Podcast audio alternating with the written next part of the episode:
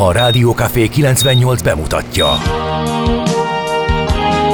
A Fekete Erdőn is túl, a város szélén, a hatos számú korteremben, egy olyan városban, ahol a vészhelyzetek mindennaposak, és bármi megtörténhet. És meg is történik. Ahol a kisbefektetők nap mint nap a tőzsdei kilengések között egyensúlyoznak. Egy eséssel már is megtörténhet a baj. Segítség! Csak négy doktoron múlik a biztos felépülés. Doktor urakat várják a négyes műtőben. Egy fáradt, de mindenre elszánt és profi csapat vigyáz az egészségre minden reggel. És kik ezek a kitartó szamaritánusok? Négy orvos, egy módszer és egy bögre kávé. Ács Gábor, Gede Balázs, Kantor Endre és Mihálovics András. A főorvosi szobából pedig Profit professzor adja a helyes diagnózist. Humor, emberi sorsok, közönséges balesetek és profi megoldások. Néha sürgősségi, néha félig zárt osztály. A Gazdasági Muppet Show minden hétköznap reggel. Te is figyelj! Neked is írjuk a receptet! De miért? Ha nincs pénzed azért, ha megvan, akkor pedig azért. Millás reggeli. Egy kis kanállal minden reggel, és minden rendben lesz. A Millás reggeli főtámogatója a Schiller Flotta Kft. Schiller Flotta is rendtakár. A mobilitási megoldások szakértője a Schiller Autó tagja. Autók szeretettel. Jó reggelt mindenkinek, 6 óra 31 perc van, szeptember 20-a szerda, ez a Millás reggel itt a Rádiókafé 98.0-án, a stúdióban Ács Gábor. És Kántor Endre. És két kerékpár, szerintem ilyen se volt még. Kettő nem volt még, igen. Lehet, hogy a mobilitási Össze- hétre gyújsz, te is? Én tegnap szerettem volna nyilván, kellett volna, de Ki akartad, hát... a, a kerékpáros klub által szervezett szuper bringás reggelit nem akartad kihagyni, mi? Nem, mert tudtam, hogy az én itt leszek, amikor a reggeli zajlik, viszont el, hát ős, ősetek, de az a helyet, hogy lá, hát láttam, hogy jön ez a komoly esőzóna, és, Ja, igen. és úgy, Tegnap nem úgy számoltam, hogy hazafelé nagyon eláznék, és az utolsó pillanatban elhalasztottam a Figyelj, dolgot, úgyhogy... Én egyébként elégedett vagyok a mostani mobilitási héttel. Látom, hogy többen bringáznak, és Igen, igen, ingyenes a vonaton a bicaj. Egész héten, Veszel ugye? jegyet, de nullásra üti ki Tehát kell az applikáció. Jegy. Nem tudom, hogy kell-e, mert a végén ugye, tehát, ami, tehát be van írva, hogy megveszed, de utána nem kapod meg a jegyet, tehát nem lesz Mhm. uh-huh. QR kódja, hanem csak egyszerűen eleve nullásra ütik, és utána csak egy jegyet mutatsz fel. Aha, jó. Ez egész héten van, és a nagy, nagy 1000 forintos napi egy ingyenes utazás, vagy kvázi majdnem ingyenes utazás, tavaly volt ingyenes, ugye? Az meg azt hiszem, hogy csütörtökön, ugye? Azt nem tudom, mert azt nem néztem. Jó. De Akkor minden esetre megnézzük. így sokkal olcsóbb, még a rövidebb távon is azért lehet spórolni jelentőset a jegy árából. Ami viszont, hát ha már így belecsaptunk ebbe, akkor rögtön kezdjük a morgásommal.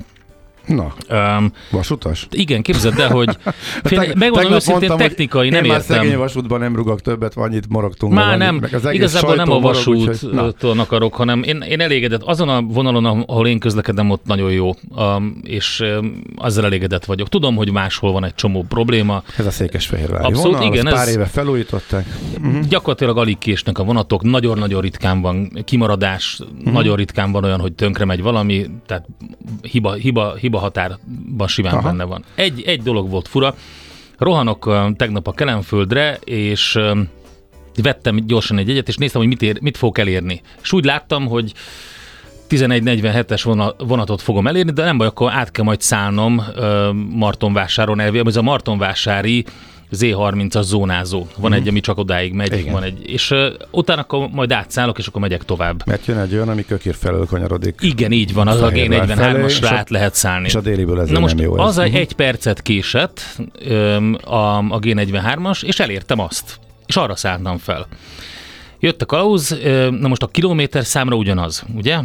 És elvileg én már öm, nem is Martonvásártól, hanem, hanem korábban egyel már át tudok szállni, és ott jobb is, mert hogy mert hogy ott nem kell lemenni, Peron- a peronozni. pe- peronozni Igen. hanem simán csak át tudsz szállni. Na mindegy, lényeg a lényeg, hogy jön a kalauz, és én tudtam, hogy nekem erre a vonatra nincs jegyem, de erre a vonatra van jegyem, De, de tehát nem egy darab jegyed van Budapestről a nem, Velencei Nem, a tóra? átszállással mutatja.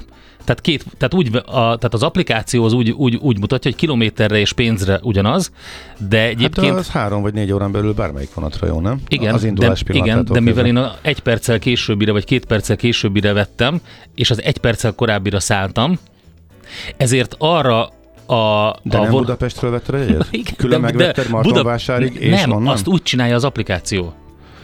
Tehát Ja, ja, értem. átszállásos jegyet ad, Igen. és, és ki, tehát a jegy az egy QR kódot mutat, uh-huh. de amikor az, az információt megnézed, akkor mutatja, hogy Kelemföldtől Martonvásárig, Martonvásártól Velencéig, és két külön vonatot mutat benne. Aha. Na most én azon a vonaton elvileg, am- amin voltam, még nem tartózkodhattam, majd Martonvásártól tartózkodhattam rajta, mert Ja. arra fogok majd átszállni Igen. a másik És vonatról. miután hamarabb átszálltál, az nem I- volt érvényes. Mi, miután én pont elértem, mert a késett ez a vonat, ezért elvileg akkor az még nem érvényes az a jegy. Egy, egy Hmm. perccel korábban. Na most a következő a kérdésem. Um, először is. Uh, ez óriási anomáliát okozott, tehát nem tudta ellenőrizni jegyemet. Mondtam neki, hogy minden stimmel, pénzben is, távolságban is ott vagyunk, tehát én kifizettem egyet, legyen szíves, jöjjön majd vissza, és Martonvásárnál újra ö, csippantsa legyen, Aha. akkor már érvényes lesz, hiszen erre a vonatra fogok a- majd akkor átszállni, ugye? Érdekes, hogy, hogy ezt még nem tudja kezelni, mert, Igen. mert ugye e, volt egy kisebb balhé, mikor ezt bevezették, akkor az történt, hogy 9 órás vonatra megvette a jegyet, 9 órától volt uh-huh. érvényes, és e, bejött 9 óra után két perccel a 850-es, és felszállt a user a 850-esre, És az nem volt jó, igen. és, és, és, nem, és nem volt Azt jó rá módosították. A, a késő, a kés, arra a vonatra, de ezt már megoldották. Ugye ezt Most átprogramozták. én ezt értem, az hogy- aktuális késést se együtt már attól a pillanattól bármelyik. Ezért csodálkozom, hogy Figyelj, ezt, ezt, a, ezt meg nem oldották figyelj, meg ezt a... Ezt igazából értem technikailag a, a dolgot, mert akkor elvileg lehetne blitzelni úgy, hogy felszállsz a vonatra, Igen, és igen, megveszed igen. A, utána, hogyha jön a kalauz, akkor a korábbi egyet. De most nekem Igen. Tárnokon kell átszállnom, ugye? Az mutatja egyébként az applikáció, és elvileg tárnoktól jó volt a jegyem, és mondtam a hölgynek, hogy akkor jöjjön vissza, csippantsa le. Visszajött, nem sikerült. Mondja, hogy ez nem jó. Rossz jegyet vettem. Mondom, nem, ez, én most szálltam föl erre a vonatra. Igen ám, de előtte nem volt lekezelve a jegyem, ezért nem az is- érvényes. az is számít? Hát de most ez mekkora hülyeség már. Hát de és, nem a te dolgot, hogy éppen jön el a és kalauz, vagy nem. pontosan.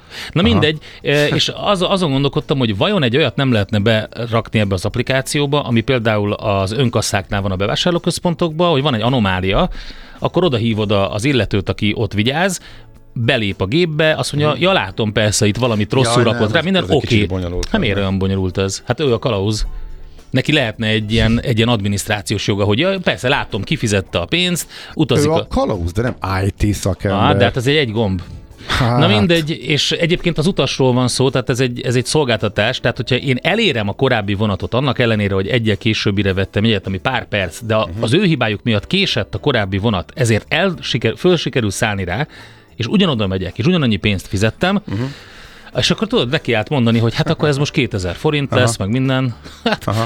Figyelj, azt írja Na hallgató, hogy a késéses problémát sem oldották meg, így elgondolkodtam. Tényleg? E, igen, nem, nem úgy, és nem azt valóban. Tehát azt oldották meg, hogy ha késik a vonat, akkor lehet rá egyet venni. Tehát, hogyha, én ominózus példánál maradva, hogyha 9 órakor te kimész az állomásra, és látod, hogy még a 850-es nem ment el, akkor te megteheted 9 órakor, hogy a 850-esre vegye- veszel egy egyet. Ugye kor, korábban nem lehetett, mert az 850-kor lezárt.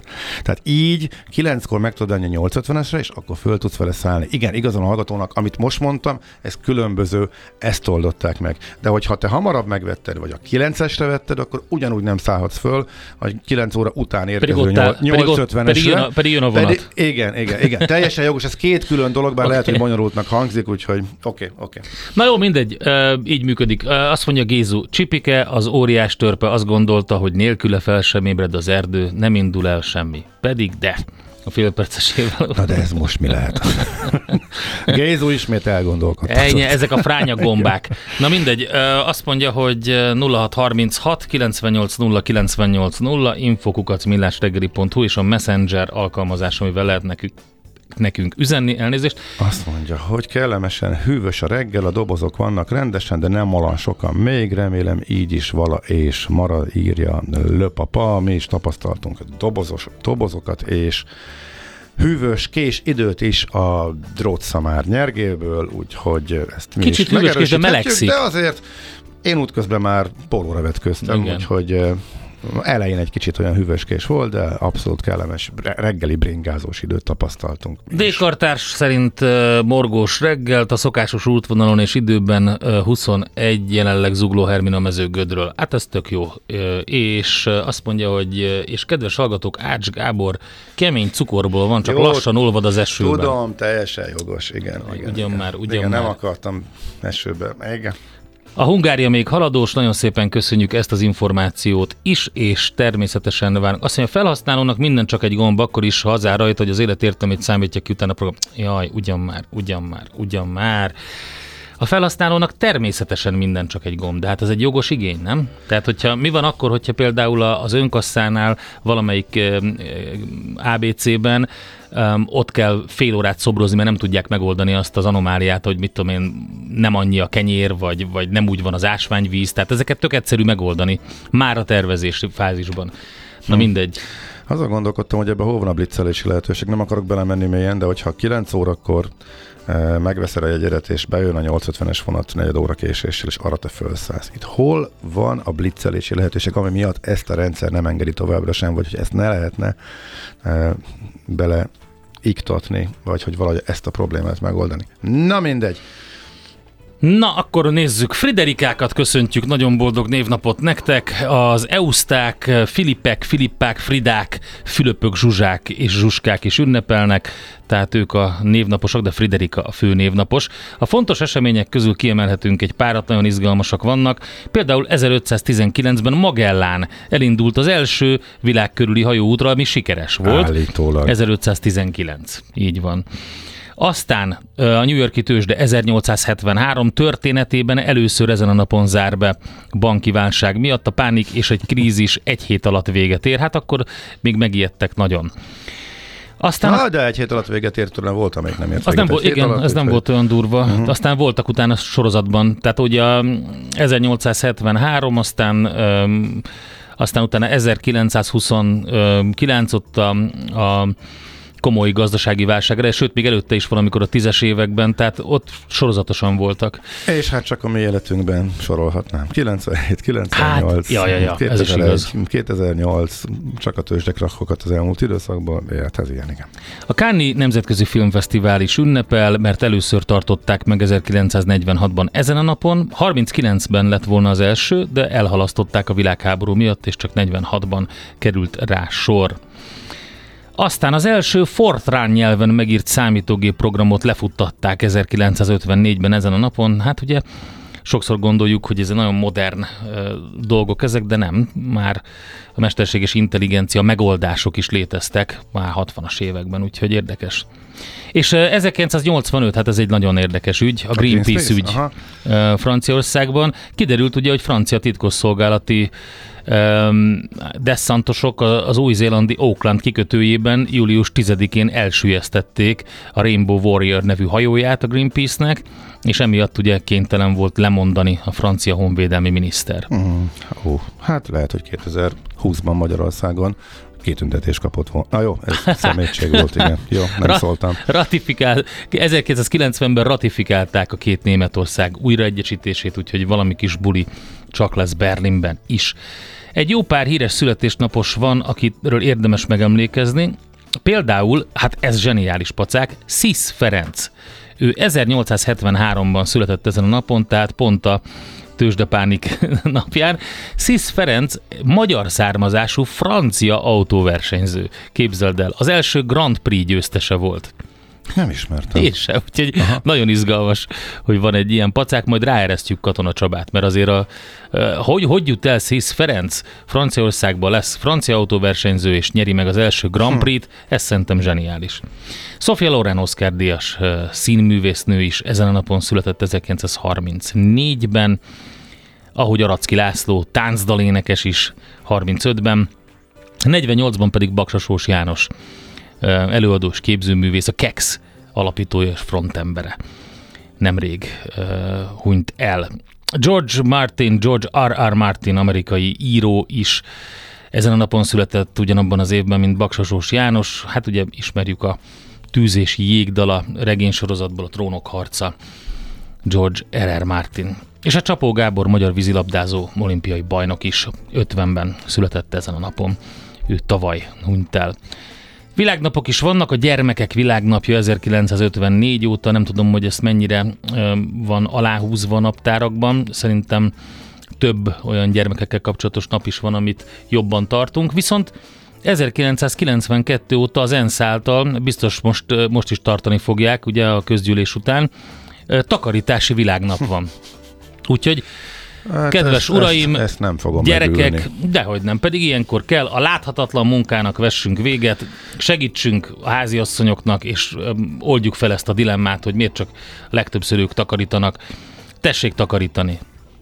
Rend a lelke Hát mindennek, Mára, mára hol? Tehát, rendes udvar, tiszta ház, takarítási van, világnap. csak nem ma tartjuk. Mi, úgy szerintem legalább. Na, hogy a, igen, a tervek, a munkatervek, illetve a munka mennyiség az valószínűleg ezt most nem teszi lehetővé, de majd szerintem pár napcsúszással úgyis rákényszerülünk.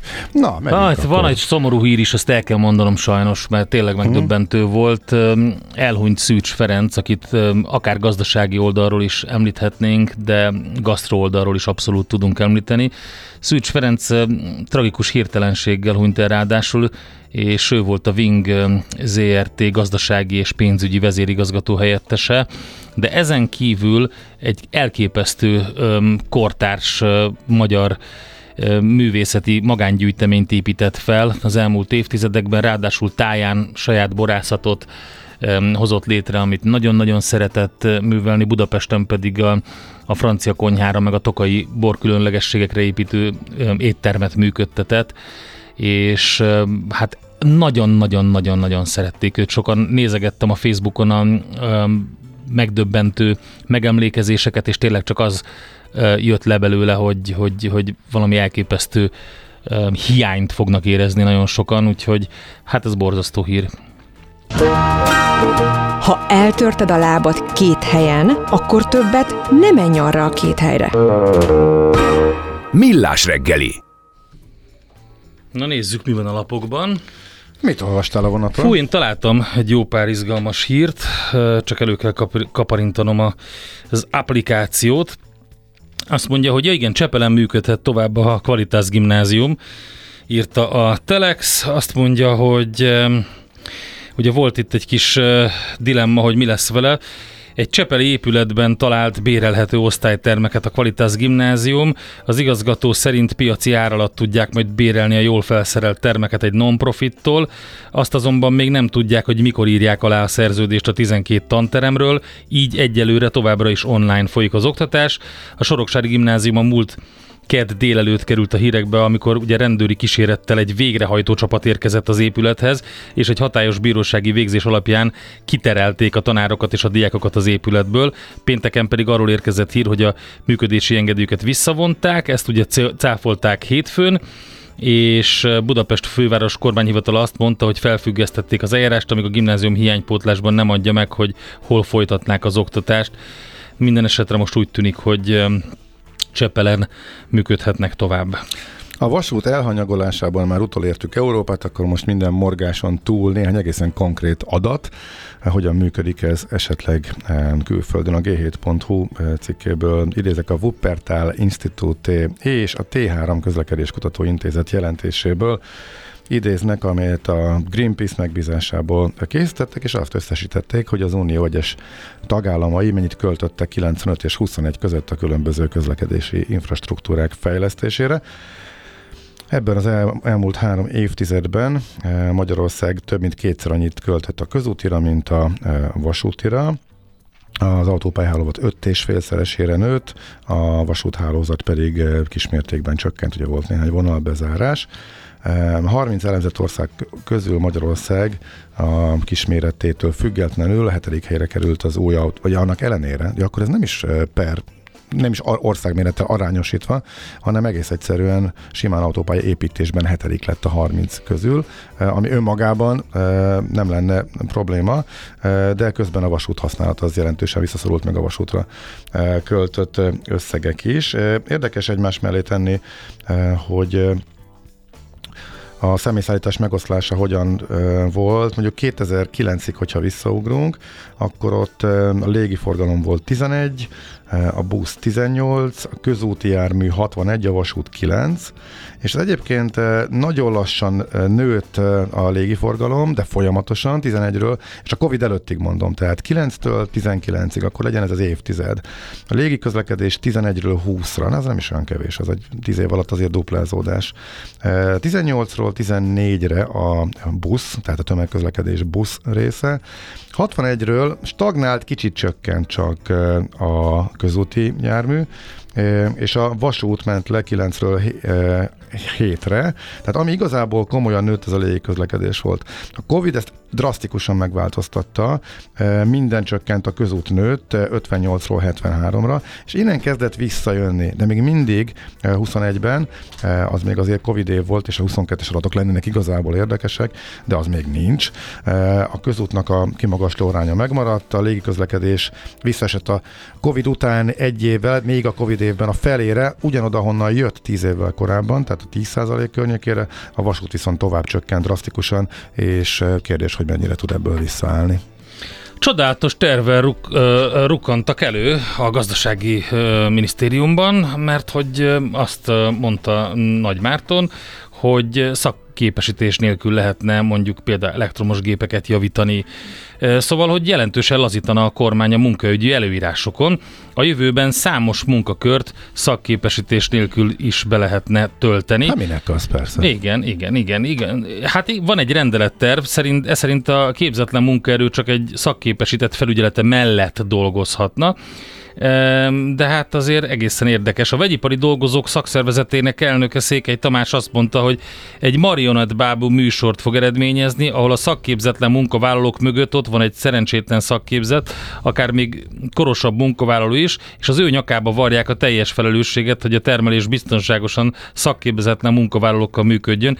De ugye itt eh, a gazdaságfejlesztési minisztérium azt mondta, hogy a változtatás célja az, hogy tovább növelje a foglalkoztatottságot. Most el tudod képzelni, amikor bejön egy csapat, eh, mondjuk a házadat, tudom én, bármit csinálni vele, szakképzetlen, hát... így szakképzetlen munkaerről jön nagyon sokszor, de Hát gyakorlatilag teljes foglalkoztatottság van, csak nem ott dolgoznak az emberek, sokan ahol szeretnének, de mindenki tud dolgozni valahol, uh-huh. tehát na mindegy. ez pont Ezt a 444-en is Érdekes. el lehet Aha. olvasni többek között, egészen elképesztő, majd lehet, hogy beszélünk róla. Az m pedig van még egy cikk gyorsan a tőzsde előtt.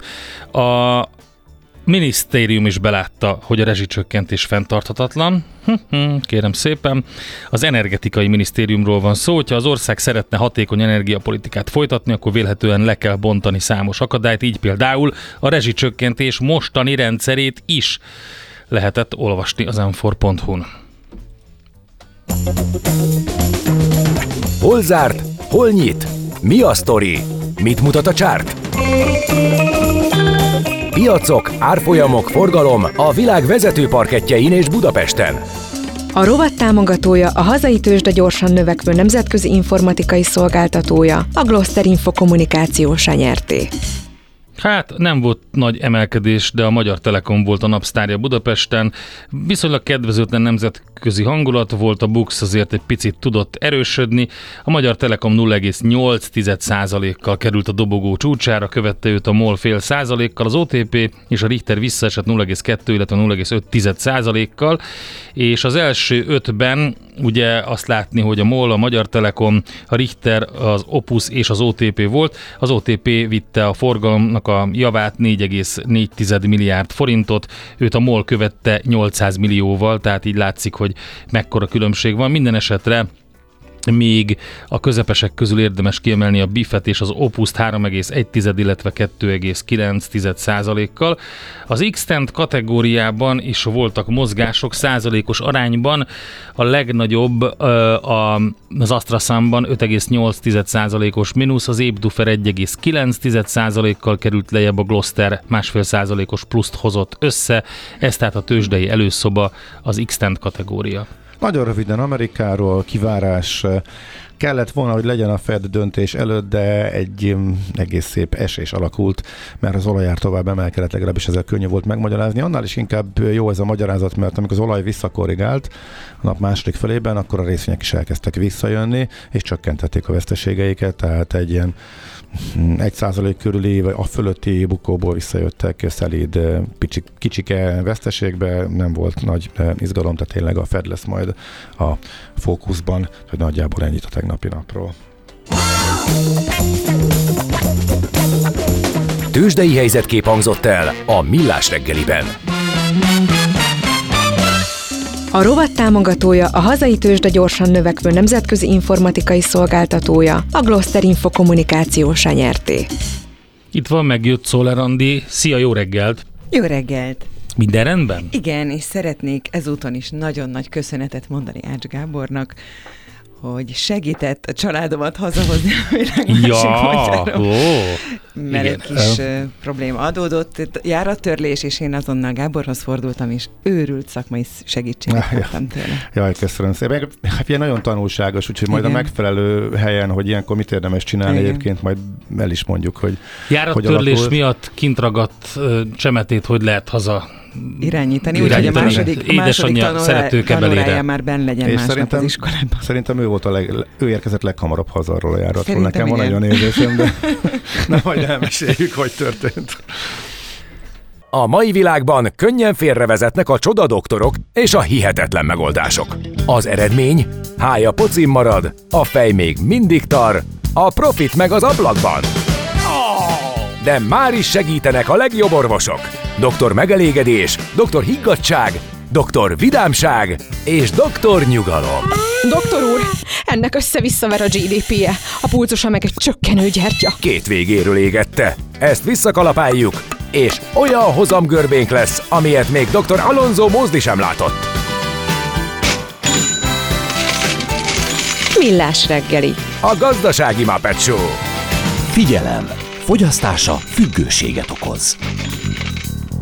A Millás reggeli főtámogatója a Schiller Flotta Kft. Schiller Flotta is rendtakár. A mobilitási megoldások szakértője a Schiller Autó tagja. Autók szeretettel. Jó reggelt mindenkinek, 7 óra 9 perc van, és szeptember 20-a szerda. Ez itt a Millás reggeli Rádiókafé 98.0 Nács Gáborral. És Kántor Endrével. 0636 98 0 98 0 infokukac millásreggeli.hu és a Messenger a Facebookon, ahol lehet nekünk üzenni. Teszitek is ezt sokan, köszönjük szépen azt mondja, hogy kérdezi Ádám, hogy ez, ez nem olyan eset, mint a, a no-show a repülőknél, tehát a vonatról van szó, hogyha van egy jegyed mondjuk Budapestről Fehérvárra, de te csak mondjuk Tárnokon vagy Martonvásárnál szállsz fel, akkor hogy az problémát jelentett. Mert hogy azt mondja, hogy például Budapest, Bécs, London, és ő bepróbál szállni Bécsnél, mert nem lehet, mert letilt a rendszer, mivel Budapesten nem jelent meg.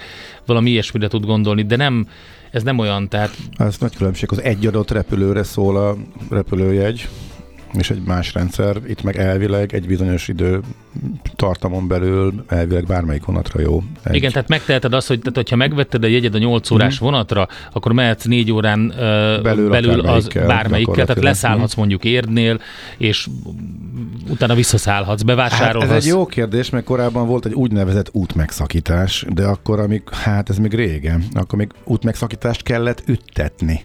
Vagy a kalauzzal, vagy a állomáson a jegypénztárossal, csak már nincsen de digitálisan hogy üttetsz út megszakítást? Nem lehet. Tehát, ne, ezt nem tudom. Azóta ez már megváltozott. Lehet, hogy a óta nem lehet megszakítani, nem tudom. Ja, ezt nem négy, tudom, órán, be, négy órán belül érvényes, az biztos. Igen. Na jó, ér, érkeztek Whatsappon, SMS-ben is. Jó reggelt! Németben veszel egy időalapú jegyet az adott zónára, az bármelyik vonatra jó kivéve az ICE, mondja Kudu. Elvileg itt, igen. itt is, és ezen belül van ez a anomália, amiről Nem, nem teljesen bármelyikre, mert vannak vonatok, amikre külön helyet kell, de, de alapvetően így, így működik. Igen, igen. Ami ott ICE, az nálunk ICE meg Express, igen, azon kívül, a pót díjas a jegyes vonatokon kívül. Ha? Oké, okay, köszönjük szépen az infókat. Egyre nagyobb buborékban élünk, de milyen szép és színes ez a buborék. Budapest, Budapest, te csodás! Hírek, információk, események, érdekességek a fővárosból és környékéről. Hát ez, olvasom a népszavába, zseniális. Önmagát avatta díszpolgárrá Diósd polgármestere. Spé, Spét Géza a rendszerváltozástól kezdve már 33 éve áll a Budapest melletti település élén, és ugye a hatodik ciklusát tölti, mint polgármester. Hát ez a szokványosnak éppen nem mondható aktusról egyébként többen is beszámoltak. A Spétnek a regnáló alpolgármester a tavaly szintén díszpolgári címmel kitüntetett Varga Dániel adta át a címet, tehát ez kicsit színesíti ezt az egészet. Úgyhogy közben a, nem, a hivatalos Facebook oldalán a Diósdi önkormányzat írta ki a hírt, és a közleményből kiderült, hogy a képviselőtestület Spét Géza részére díszpolgári címet adományozott, és a képviselőtestület nevében gratuláltak, és köszönik a 33 évet. De ugye a szabályok szerint ez abszolút Igen, működik, van, csak kicsit egy... fura. fura. Igen, az biztos. ez van ilyen. Na hát most van egy érdekes akció, aki a Városligeti tóba ejtette például a telefonját, vagy bármilyen értékét, az most visszakaphatja elkezdtük leengedni a tavat, és megtaláltunk néhány rég elveszett értéket, írták a Városligeti Műjégpálya és Csónakázótó Facebook oldalán. Azt írják, hogy aki oda beleejtett bármi olyan fontos dolgot neki, például telefont, az keresse őket, vagy írjon üzenetet. Fontos, hogy be tudjuk azonosítani, hogy ő a telefon gazdája, írták. Úgyhogy lehet, hogy aki ott csónakázott és valamit belejtett, nem találta meg, az most jelentkezhet érte egy futóversenyről, csak három év kihagyás után ismét lesz futafok képzeld el. Nagyon jó Úgyhogy, a neve, igen. Igen, úgy tűnik, hogy itt is ilyen meghosszabbított Covid szünet volt, bár futóversenyeket, aki akarta, azért meg tudta rendezni, nem tudjuk ennek pontosan a hátterét. Ez tényleg nagyon sok embert megmozgató verseny, a kicsiknek, a legkisebbeknek is külön pálya van, teljes családi, kerületi sportőnnel, iskolákban is. Néztem is, hogy 35. Stb. alkalommal lesz most megint. Uh-huh. Tehát egy nagyon viszony, viszonylag régi, régmúltra tekintő. Így van. A Kamponánál kimaradt három év, október 7 ismét lesz, úgyhogy a környékbeliek számolhatnak vele, ez egy jó hír persze. Hát a legkisebbek például 500 méteres távon is lehet fut, vagy tudnak futni, úgyhogy ő, teljes családok tudnak jelentkezni erre. Aztán Klösz György Budapest fotóiból nyílt kiállítás a Fiumei úti sírkertben. Ő egy német-magyar fényképész, és halálának 110. évfordulóján megemlékezést tartottak róla. Ez alkalomból a magyarországi városfotózás úttörőjének a korabeli Budapestet bemutató fotóiból nyílt egy szabadtéri kiállítás. Hát izgalmas képeket lehet akár online is látni, de szerintem nyilván van egy csomó, amit csak ott a helyszínen. Minden esetre um, úgy van, ugye, hogy hogy Klösz György halálának az évfordulát összekapcsolták a fényképész képeivel, és hogy ezen keresztül mutatják meg a főváros születésének pillanatait a főváros születésének 150. évfordulója nem, nem csak klöszfotói miatt kapcsolódik a Fiumei úti sírkerthez, hanem még rengeteg polgármester, például Rát Károly, Gerlóci Károly, Kammermeier Károly is ott nyugszik, meg hát ugye a főváros arculatát meghatározó építészek, Hausmann, Steindl, Ibel, Alpár Ignác, úgyhogy őket is ott lehet megtalálni. Egy pillanatra vissza kell térjek a vonat, hogy ez mert rosszul mondtam, tehát a, akkor büntet meg a kalauz. Hamarabb szállsz föl, mint ahogy a jegyed érvényes, alapvetően ez volt a régi probléma. Tehát ez a 9 óra 5-ös példa, ez nem volt jó, tehát ha te 9 órás vonathoz mész ki. Igen. Kiérsz a, a vasútállomásra mondjuk 8.50-kor, és a te vonatod késik, mit tudom én, tök mindegy mennyit, de mondjuk 8.55-kor megérkezik a 8.30-as, és te arra felszállsz 8.55-kor, akkor büntetnek meg. Ha az úgy késik, hogy 9 óra után szállsz rá föl, akkor már nem. Figyelj, az a legmegdöbbentőbb, ja, szóval ez, ez, ez a elmondom, hogy mi a legmegdöbbentőbb az egészben az, hogyha, hogyha 9, maradunk a te példádnál, 9 órára mész ki, a te vonatod valami miatt nem indult el. A korábbi, mondjuk 8.50-es vonat sem indult még el, bent áll. Uh-huh. és elindul 9 óra 2 perckor. Akkor már jó vagy. Nem vagy jó, ha 8.59 mert az applikációval nem arra a számra, számú vonatra veti egyet. Na, akkor most vesztük, most Ugye? vesztük el a fontot. Mert Én úgy tudom, ha hogy akkor jó, a zónázóra veszel jegyet. Az nem, nem vonatra szól. A jegyen szereplő alsó de információ, ez volt nekem a az problém. kiegészítő információ. A jegyen igen, de az applikációban ott van. Akkor ez egy újabb probléma. Na, akkor ebben már túlságosan belekavarodtunk, és már lehet, hogy mi sem értjük, nem, hogy a hallgatók. Úgyhogy akkor megpróbáljuk tisztába tenni. Én úgy tudtam, hogy ha már az érvényesség elindult, akkor onnantól már bármelyik honatra jó lehet, de akkor, Aha, lehet, hogy lehet. Is, akkor lehet, hogy ebbe is kavarodás van most már. Na jó. Nekünk a Gellért hegy a Himalája. A Millás reggeli fővárosi és agglomerációs infóbuborékja hangzott el. Ami nem megy, azt nem kell erőltetni. Millás reggeli. Egy erős kávét kérnék. Na és milyen legyen, kicsi vagy közepes? Hát semmi esetre sem nagy. Mert nem a méret a lényeg, hanem a vállalkozó szellem. A Millás reggeli KKV rovata következik. Azon belül is arról beszélgetünk, hogy januártól változik a fogyasztóvédelmi törvény, kötelező erejű, azonnal végrehajtható döntést hozhatnak a területi kereskedelmi és iparkamarák mellett működő békéltető testületek, hogy ettől uh, hogy változik, tehát gyorsabbá és szélesebb körben elérhetővé teszik a fogyasztóvédelmi jogviták, perek és ügyvédi közreműködés nélküli rendezések lehetőségét. A, ezek a módosítások, és pont erről fogunk beszélgetni dr. Inzel Tévával, a Budapesti Békéltető Testület elnökével. Jó reggelt! Jó reggelt kívánok, én is sok szeretettel köszöntöm a hallgatókat. Tehát 2024. januártól következik ez a változás?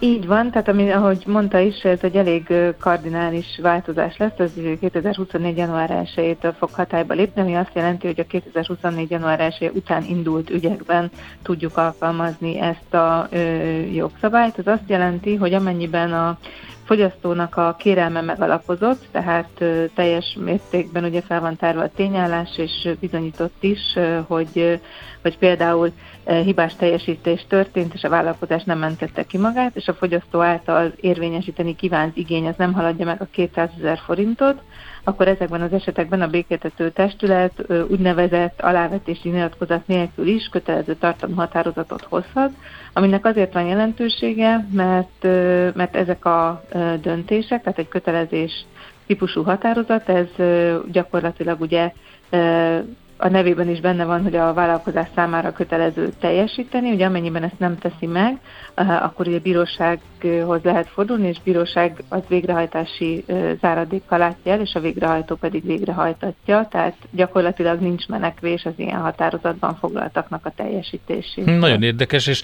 eh, az a kérdés vajon, hogy hányan fordulnak békéltető testülethez, tudják-e vajon, hogy online is lehet ezeket az ügyeket intézni, vagy pedig egy kicsit megijed megijednek a, a, a túlzottan bürokratikusnak hangzó sokszor ilyen ügyektől? Ugye pont az a békéltető testületi eljárásnak a lényege, hogy, hogy egy bíróságtól eltérő alternatív vitarendezési forma, ami ugye önmagában gyors, ingyenes és egyszerű, Bízunk benne, hogy olyan felületet hoztunk létre a Budapesti Békéltető Testület a bekeltet.bkik.hu oldalon, ahol nagyon egyszerűen online is be lehet nyújtani a kérelmet, a kérelem nyomtatvány kitöltésével, de országos szinten is, hiszen minden jelenleg minden vármegye székhelyen ugye működik békéltető testület. Január 1 ez is meg fog változni, mert 8 régió központ fog létrejönni, de van egy központi honlap, a bekeltetés.hu, ahol szinte minden információ elérhető, és ott is van egy online kérelembe küldő felület, ezen kívül egyébként a kérelmeket tudjuk fogadni e-mailbe, illetve a postai úton, illetve be lehet hozzánk jönni személyesen is, tehát azt gondolom, hogy talán így az elérhetőség az, az abszolút megvalósul, és az egyszerűség is, hiszen azért alapvetően egyrészt egy egyszerű nyomtatványkitöltése szükséges, illetve a meglévő dokumentumok, tehát számlák, a panasz, amit a vállalkozás felé tett, ezeknek a benyújtása, de ezen, ezen kívül azért a fogyasztóknak egy relatíve egyszerűen megközelíthető eljárás, ahol ugye semmilyen díjat nem kell fizetni, nincsen ügyvédkényszer, nincsen jogi képviselet, kötelezettség. Igen, akkor ez egy viszonylag jónak tűnő megoldás lehet bárki számára, akár otthonról is próbálkozhat vele, hogy ezt elintézze. De, de mit jelent az, hogy alávetési nyilatkozat?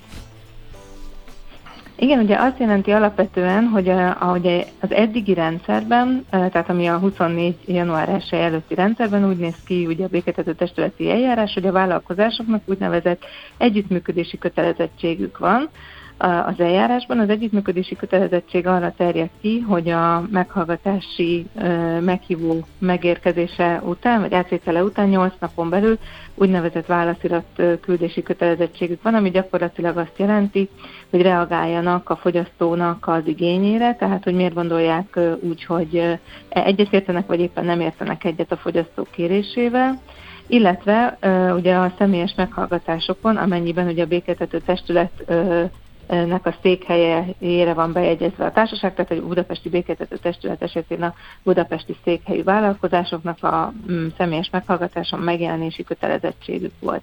Tehát az, a, az együttműködés erre, az együttműködési kötelezettség erre terjed ki, de amennyiben ö, a vállalkozás nem tett ö, úgynevezett alávetési nyilatkozatot, ami azt jelenti, hogy nem ö, néz, tehát nem gondolja magára nézve kötelezőnek a béketető testület döntését, akkor, ha a fogyasztó kérelme megalapozott, akkor úgynevezett ajánlást tudunk csak hozni, ajánlás típusú határozatot, amely ugye nevében is benne van, hogy a vállalkozás számára hát egy iránymutatás arra nézve, hogy hogyan is kéne az adott jogvitában eljárnia, viszont ezt nem volt köteles végrehajtani, tehát hogy nem volt semmilyen jogkövetkezménye, illetve csak annyi következménye volt, hogy kikerült az úgynevezett fekete listára, ami ugye a honlapon történő közzététel, mint ajánlás nem teljesítő, de ettől a fogyasztó még nem jutott a pénzéhez, vagy ettől még ugye a joga nem vált egyébként ugye érvényesítetté.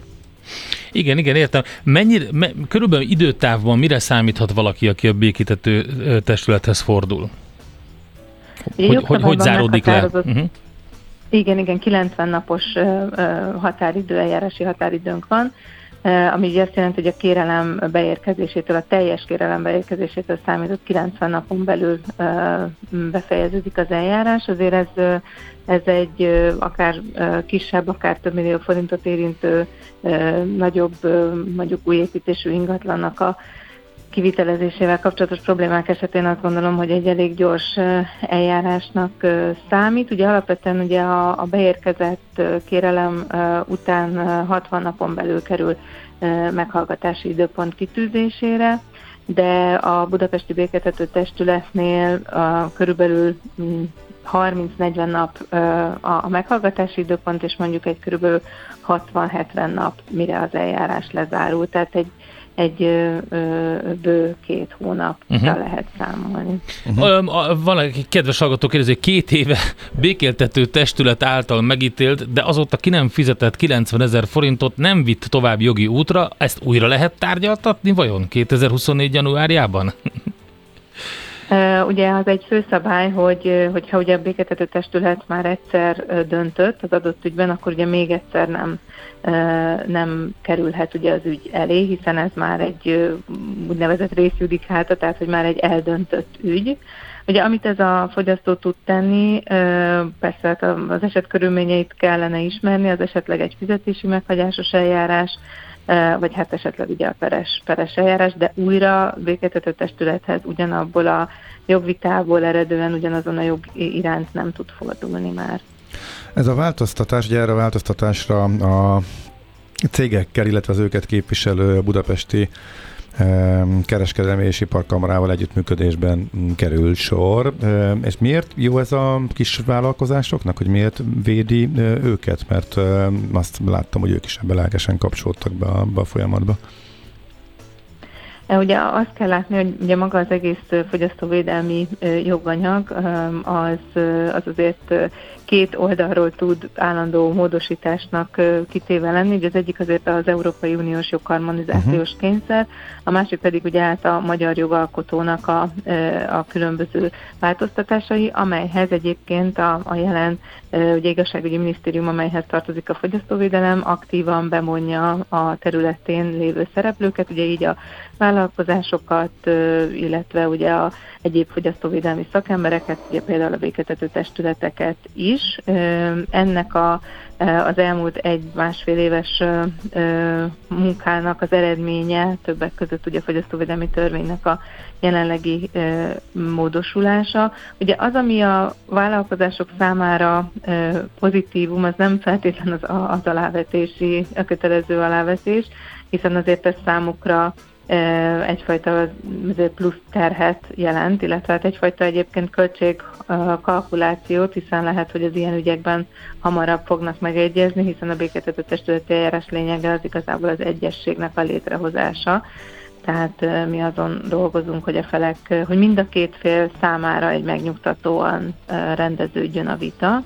Ugye amennyiben egyesség nem jön létre, akkor hozunk egyébként döntéseket, de amely pozitívum a vállalkozások számára 24. január 1-től, hogy főszabály szerint online ö, fogjuk a ö, meghallgatásokat tartani. Ugye eddig a, a személyes meghallgatások voltak a főszabály, azért ez elég nagyban ö, ad rugalmasságot, költségkimélő, nem kell odautazni, nem kell parkolási díjat fizetni, tehát azért ez, ez fog egyfajta rugalmasságot nyújtani a vállalkozásoknak illetve abban az esetben, hogyha a fogyasztó mégiscsak személyes meghallgatást kér, mert a jogszabály ezt lehetővé teszi, a vállalkozásnak abban az esetben is lehetősége van online becsatlakozni, tehát gyakorlatilag nem szükséges ugye neki a béketető testület székhelyére uh-huh egy utolsó kérdés, hogy külföldi vállalkozásokkal, vagy külföldi, most itt elkereskedelmi vállalkozások jutnak eszembe, de velük kapcsolatos jogvitánál is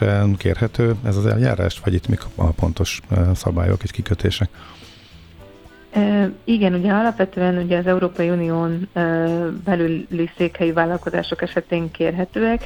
Egyébként általában ezeket az ügyeket az úgynevezett az Európai Bizottság által üzemeltetett online vitarendezési platformra szoktuk terelni. Ennek uh-huh. az az előnye, hogy mindegyik fél a saját anyanyelvén tud levelezni, mert maga a rendszer fordítja egyébként a szükséges anyagokat, tehát nekünk is volt már olyan, hogy egy norvég fogyasztó egy magyar vállalkozással szemben járt el, és, és azért mindenki a saját anyanyelvén tudott kommunikálni, tehát van lehetőség igen, az online vitarendezési platformon keresztül, és ott ki lehet választani, hogy a, azt kérjük, hogy a Budapesti Békekötő Testület járjon el a, a, az ügyben, és akkor a, a nálunk lévő kollégákhoz delegálódnak ezek az ügyek. Uh-huh, uh-huh, Oké, okay. hát nagyon szépen köszönjük az információkat, szép napot, jó munkát kívánunk! Én is, köszönöm szépen, viszont hallásra. Viszont hallásra. A fogyasztott, fogyasztóvédelmi törvény változásáról beszélgettünk dr. Inzelt Évával, a Budapesti Békéltető Testület elnökével. Az ország egy kórház, és nem tudod, ápolt vagy, vagy ápoló. Millás reggeli. Egy nagyon érdekes témát fogunk megvizsgálni. Ezrével árverezik el a végrehajtók a legszegényebbek házait. Egy év alatt több mint 21 ezer ingatlan árverése fejeződött be Magyarországon, és ha megnézzük, hogy mennyi az összértéke az ingatlanoknak, akkor kiderül, hogy körülbelül 200 milliárd forint, de az épületek többsége az 5 millió forintnál is kevesebbet ér. Ez derült ki a Periféria Központ végrehajtásokról szóló elemzéséből ami miatt azt jelenti, hogy pont a legszegényebbek kerülnek ebbe a kategóriába. Itt van velünk a vonalban Cirfus Márton, a Periféria Központ alapítója. Jó reggelt, szervusz! Jó reggelt kívánok! Ezt a kutatást ugye Bodor Krisztofferrel vagy tanulmányt együtt végeztétek, és egy év adatait dolgozza fel. Mi derült ki belőle? Igen, az elmúlt egy évnek az ingatlan árveréseit dolgoztuk fel a végrehajtói karnak a, az adatai alapján, és arra tudtunk rámutatni, hogy, hogy ezek a végrehajtások még inkább rossz helyzetbe sodorják az eladósodott háztartásokat azzal, hogy, hogy sokszor áron alul verezik el az ingatlanjaikat. Hogy is volt pontosan a szabály? Mennyi időre állították le a végrehajtásokat a COVID idején, illetve mikor indult újra a rendszer, és mennyire pörgött fel, illetve hát változtatott-e valamit az, ami a végrehajtói karral történt, az a botrány sorozat? Igen, a, a koronavírus időszak alatt nem lehetett, nem, nem folytak az ingatlan árverések, illetve nem lehetett a lezárult ingatlan árverések után kilakoltatni a családokat, ami egy jó, mindenképpen jó ilyen pillanatnyi megoldás volt, de ezek az ingatlan árverések aztán újraindultak 2022 nyarán, miután lezárult a koronavírus utáni veszélyhelyzet és akkor azóta folytatódtak is. Igen, és a, a végrehajtói karral történt botrány az így szintén rámutatott arra, hogy vannak olyan problémák a végrehajtási törvényel, amit így mindenképpen orvosolni kellene a, a jogalkotónak, de ez azóta sem történt meg, és ennek egy nagyon fontos eleme volna az, hogy hogy ne járhatnak rosszabbul az adósok, hogy ne szenvedjenek el vagyonvesztést azon keresztül, hogy elárverezik akár az ingatlanjaikat, akár az ingóságaikat. Ez hogyan lehetne biztosítani? Tehát, hogyha egy értékbecslés alapján indítják, az értékbecslés alapján határozzák meg a kikiáltási árat, akkor hogyan lehet ezen segíteni, hogy itt ne legyen vagyonvesztés, vagy hogy hogyan lehetne ezt jobban másképp Igen, csinálni? Két, két dolog történik. Az egyik, hogy, hogy ugye van az ingatlanoknak egy kikiáltási ára, és hát utána elindul a licit, és sok esetben vagy nem is licitálnak az adott ingatlanra, tehát senki nem akarja megvásárolni, ezek sokszor tényleg nagyon rossz állapotú ingatlanokról van szó, illetve, hogy, illetve nem is feltétlenül kell, hogy 100% az értéknek a 100%-án vagy a fölött vásárolják meg, az ingatlanokat, mert lehetőség van arra, hogy akár az, a, a becsértéknek az 50%-áig vissza lehet menni, ami szintén egy az ingatlanok esetében, ami szintén egy nagyon kedvezőtlen folyamat, mert itt akár az lehet, hogy a, akár, a, akár az inga, a lakásának vagy az ingatlanjának az értékének a felét elveszti az adós csak azon keresztül, hogy hogy a vevő ne, nem volt vevő. Na most ezt hogy lehet ezt megakadályozni? Hát ez a piac, tehát a, a Hát ezt a jogszabály engedi, szóval, uh-huh. hogyha a jogszabály nem engedné, az egy dolog lenne, illetve hát amit még nagyon fontos, és ami túlmutat ennek a kutatásnak a, a, a vizsgálatán, hogy hát az volna a legjobb, hogyha ezek, a, ezek az árverések meg se történnének, tehát az eladósodást már az, az előtt meg lehessen fogni, és legyenek arra ö, szakpolitikai megoldások, hogy az eladósodott mhm. háztartások ne jussanak abba a helyzetbe, hogy elvesztik már a, az ingóságaikat, meg ingatlanjaikat. A Gábor azt mondta, hogy... Lehetős... Bocs, igen, itt, itt még az árnál egy igen. picit rugózunk, mert Gábor azt mondta, ugye, hogy ez, ez a piac, és ebben volt uh, némi igazság, vagy lehetne, de az a kérdés, hogy a becsérték az milyen? Tehát a becsérték az legalábbis a piaci viszonyokat tükrözi? Jó, akkor itt most vissza fogunk telefonálni, és újra... Igen, ez egy fontos kérdés. újra megpróbáljuk uh, Cirkusz Márton elérni a Periféria Központ alapítóját. Ők azok, akik ezt a tanulmányt készítették arról, hogy um, a legszegényebbek, uh, hát szívják meg legjobban uh-huh. ezeket a végrehajtó járverezéseket. Mit lehetne tenni, igen, igen. igen, hogyan működhetne jobban egy rendszer. Folytatjuk tehát a beszélgetésünket Cirfusz Mártonnal, a Periféria Központ alapítójával, és ott tartottunk, hogy vajon a becsérték az a piaci viszonyokat tükrözi-e legalább? ez egy nagyon jó kérdés szerintem. Az a helyzet, hogy sok olyan településen is történnek ingatlan árverések, ahol igazából lakáspiacról se beszélhetünk, Aha. mert nem nagyon, nem nagyon történnek ingatlan eladások, és akkor nyilván ezeken a helyeken nagyon nehéz azt is pontosan meg, meghatározni, hogy mennyi az a piaci ár, amennyi, amennyit egy adott ingatlan ér, mert hogy, hogy nincs is rá nagyon kereslet.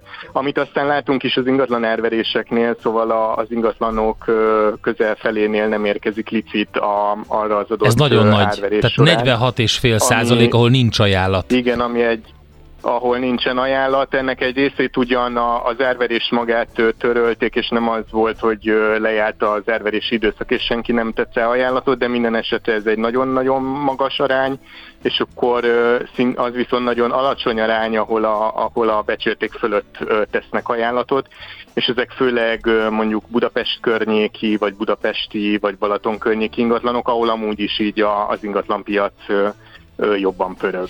Azon gondolkodom, mi lehetne itt a jó megoldás. Nyilván az sem járható út, hogy akkor most fölfüggesztjük, és nem történik semmi, mert akkor mindenki eladósodik, és akkor Így van.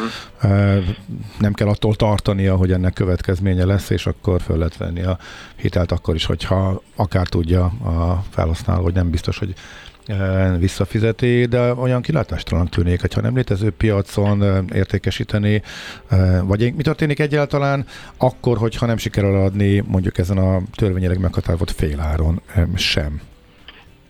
akkor az történik, hogy van egy második árverési forduló, illetve hogyha akkor sincs rávevő, akkor öt évre kírják úgynevezett folyamatos árverésre az ingatlant, ami azt jelenti, hogy öt évig bárki bármikor licitálhat rá. Ez ugye megint egy nagyon kiszolgáltatott helyzet egy, egy, egy adós számára, mert tudja, hogy elverés alatt áll az ingatlanja, és bármikor beeshet rá egy ajánlat, és akkor onnantól kezdve viszont felgyorsulnak az események, és néhány hónap alatt elveszeti a feje fölül a, a lakhatását. Mondok egy pozitív uh-huh. megoldási javaslatot, amelyre igen, volt is példa egyébként az elmúlt uh-huh tíz évből. Ugye még talán a hallgatók egy része emlékszik rá, amikor a, a bedölt devizahiteleseknél volt a Nemzeti Eszközkezelő Program, amikor az állam tulajdonképpen átvette a, az ingatlanokat a, a, a bankoktól, a, a bedölt hitelesek esetében. A, az adósok bent tudtak maradni bérlőként abban az ingatlanban, ahol korábban is éltek. A tulajdonjukat ugyan elvesztették, de megszabadultak a, a, a, a hitel, hitelüktől is, és egy kedvező bérleti díjat tudtak fizetni amell, amellé pedig ö, szociális munkát is biztosított a, a, a, az állam, tehát hogy segítették a háztartásokat abban, hogy ne adósodjanak el újból. Szóval ez egy, ez egy pozitív program volt a, a 2008-as devizaválság után, és csak aztán ezt, a, ezt néhány évvel ezelőtt a, a, a, a megszüntették, és visszaadták lényegében nagyon kedvező áron az egykori adósoknak, egykori, egykori devizaiteleseknek az ingatlanjaikat. Szóval ez egy megoldás, hogy az állam, állam átveszi ezeket az ingatlanokat, és ez akkor ne, és úgy, hogy nevezessen uh-huh. lakásvesztéshez. Megoldást lehetne, ha jól értem.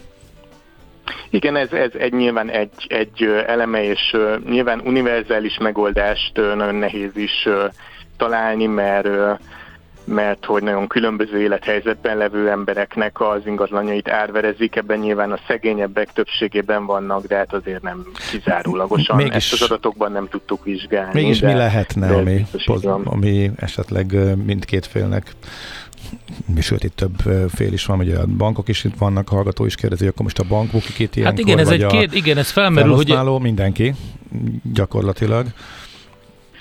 És, és hát az, vagy hát azért mondom azt, hogy, hogy az ingatlan elverést meg kéne előzni, ez nagyon fontos volna, mert nagyon sok olyan adósság van, ami igazából nagyon pici tartozásokból indul el, csak aztán, aztán utána az évek során a mindenféle kamatokkal, meg késedelmi kamatokkal, díjakkal együtt ilyen milliósokra, milliós tartozásokká emelkedik fel, és akkor az aztán már könnyebben vezethet lakásvesztéshez is.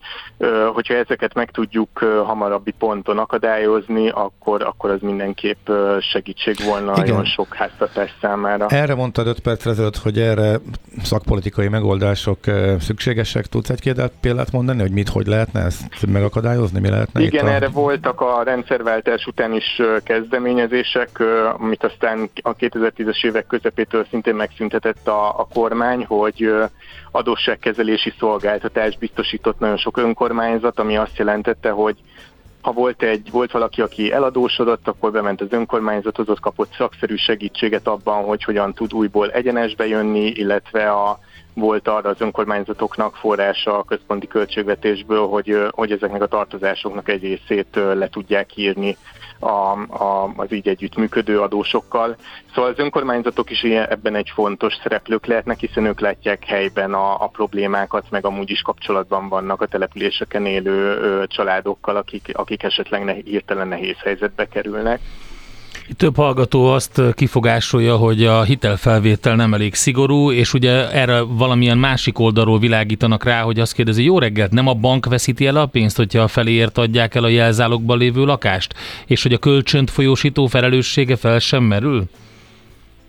Hát, ha... a, nyilván a, de ebbe, ebben is igaza van a, a hallgatónak. Ugye a, ezek, a, ezek a tartozások nagyon sokfélék, mert ugye vannak az ilyen klasszikus lakáshitelek, nagyon sok közműtartozás, tehát ha valaki nem fizeti be a vízszámláját, telefonszámláját, ilyesmi, ezek is előfordulnak, adótartozások, ilyenekre, ilyenekre lehet gondolni, és sok esetben ezeknek a, az együttesével, vagy ezek összeadódnak, és hát sokszor az is e, előfordul, ezt egy korábbi kutatásban néztük meg még 2019-es adatokon, hogy miután elárverezik valakinek az ingatlanját, még azután is marad sokszor további tartozása, ami, és, és hát akkor mondjuk el is veszti még mellette a lakását, ami, ami meg aztán tényleg egy ilyen, ilyen ebbe az adósság spirálba uh-huh. való mélyebbre lökése a, a családoknak. Tehát, hogyha elverezik, akkor a bank visszakapja a pénzének e, valamekkora részét, ugye ez lehet, ez nem volt világos a hallgatónak, e, úgyhogy de a bank... Sorba szokták állítani Igen. ezeket az adósságokat, tehát, hogy e, megnézik, hogy, a, hogy mik vannak, és akkor nyilván a jelzálók hitel az, az áll elől, és e,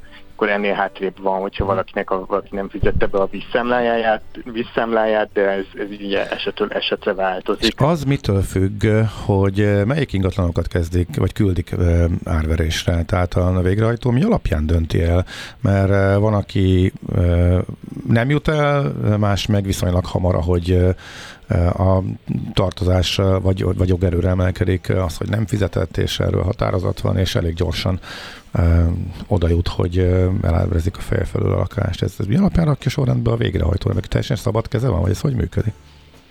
És ebben nem csak a végrehajtó, végrehajtónak van valamekkora mozgástere, ezt ugye szintén most az elmúlt évben így so, sokat hallottuk, hogy hát vannak olyan, köz, vannak olyan körzetek, vannak olyan térségei az országnak, ahol így jobban pörögnek a végrehajtások, egyszerűen azért, mert így jobban eladhatók például ezek az ingatlanok. Uh-huh. A másik része viszont az, hogy a, a tartozások után mikor indítja meg a, a végrehajtást a, az adott bank vagy, vagy közműszolgáltató, és akkor ott is uh, nyilván azoknál érdeke neki üzletileg hamarabb elindítani egy végrehajtást, ahol nagyobb esély van arra, hogy uh, visszajön a, az elárverezett ingosságokból és ingatlanokból a, a tartozása, és akkor ezek nyilván kisebb eséllyel a, az 1-2 millió forintot érő ingatlanok valamelyik apró faluban Magyarország egy távoli részén, szóval ott a, a, a, a végrehajtás kérők is um, nyilván um, üzleti érdekeik alapján azzal kezdenek el foglalkozni, ahol nagyobb esély van a tartozás behajtására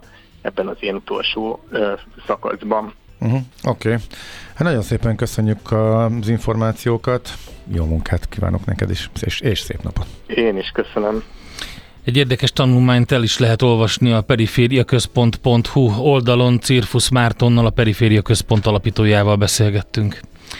És, és itt van, ja fú, van egy nagyon fontos jó reggelt! Ennyi rengeteg híres szülinapos és világnap mellett örülök, hogy én is ráfordultam a mai napon a B oldalra, írta Roberto. Szép napot a Millás tegeli csapatának. Roberto, azt üzenem, hogy ez még nem a B oldal, ez régen volt. Ez akkor volt, amikor az emberek 30 éves korukban már úgy néztek ki, mint a Humphrey Bogart, dohányoztak és viszkit ittak. Marapság ez már eltolódott 60 felé, tehát úgy, de Jaj, komolyan. Hát ennyire optimista én nem vagyok. Hogy... De hogy nem, hát gondolj bele, 35 évesen még hát a szüleiknél azért. élnek az emberek. Hát az azért nem a százzal számolunk, na, akkor lenne ez Oké. érvényes, hogyha Én már beszélj te... magadnak. Végtelennel Én számolok. Itt van Czoller Andi, igen, Na, én is. Végtelen. És tovább. Legyünk optimisták. Oké. Okay. Következnek a hírek, és utána természetesen folytatódik a millás reggeli.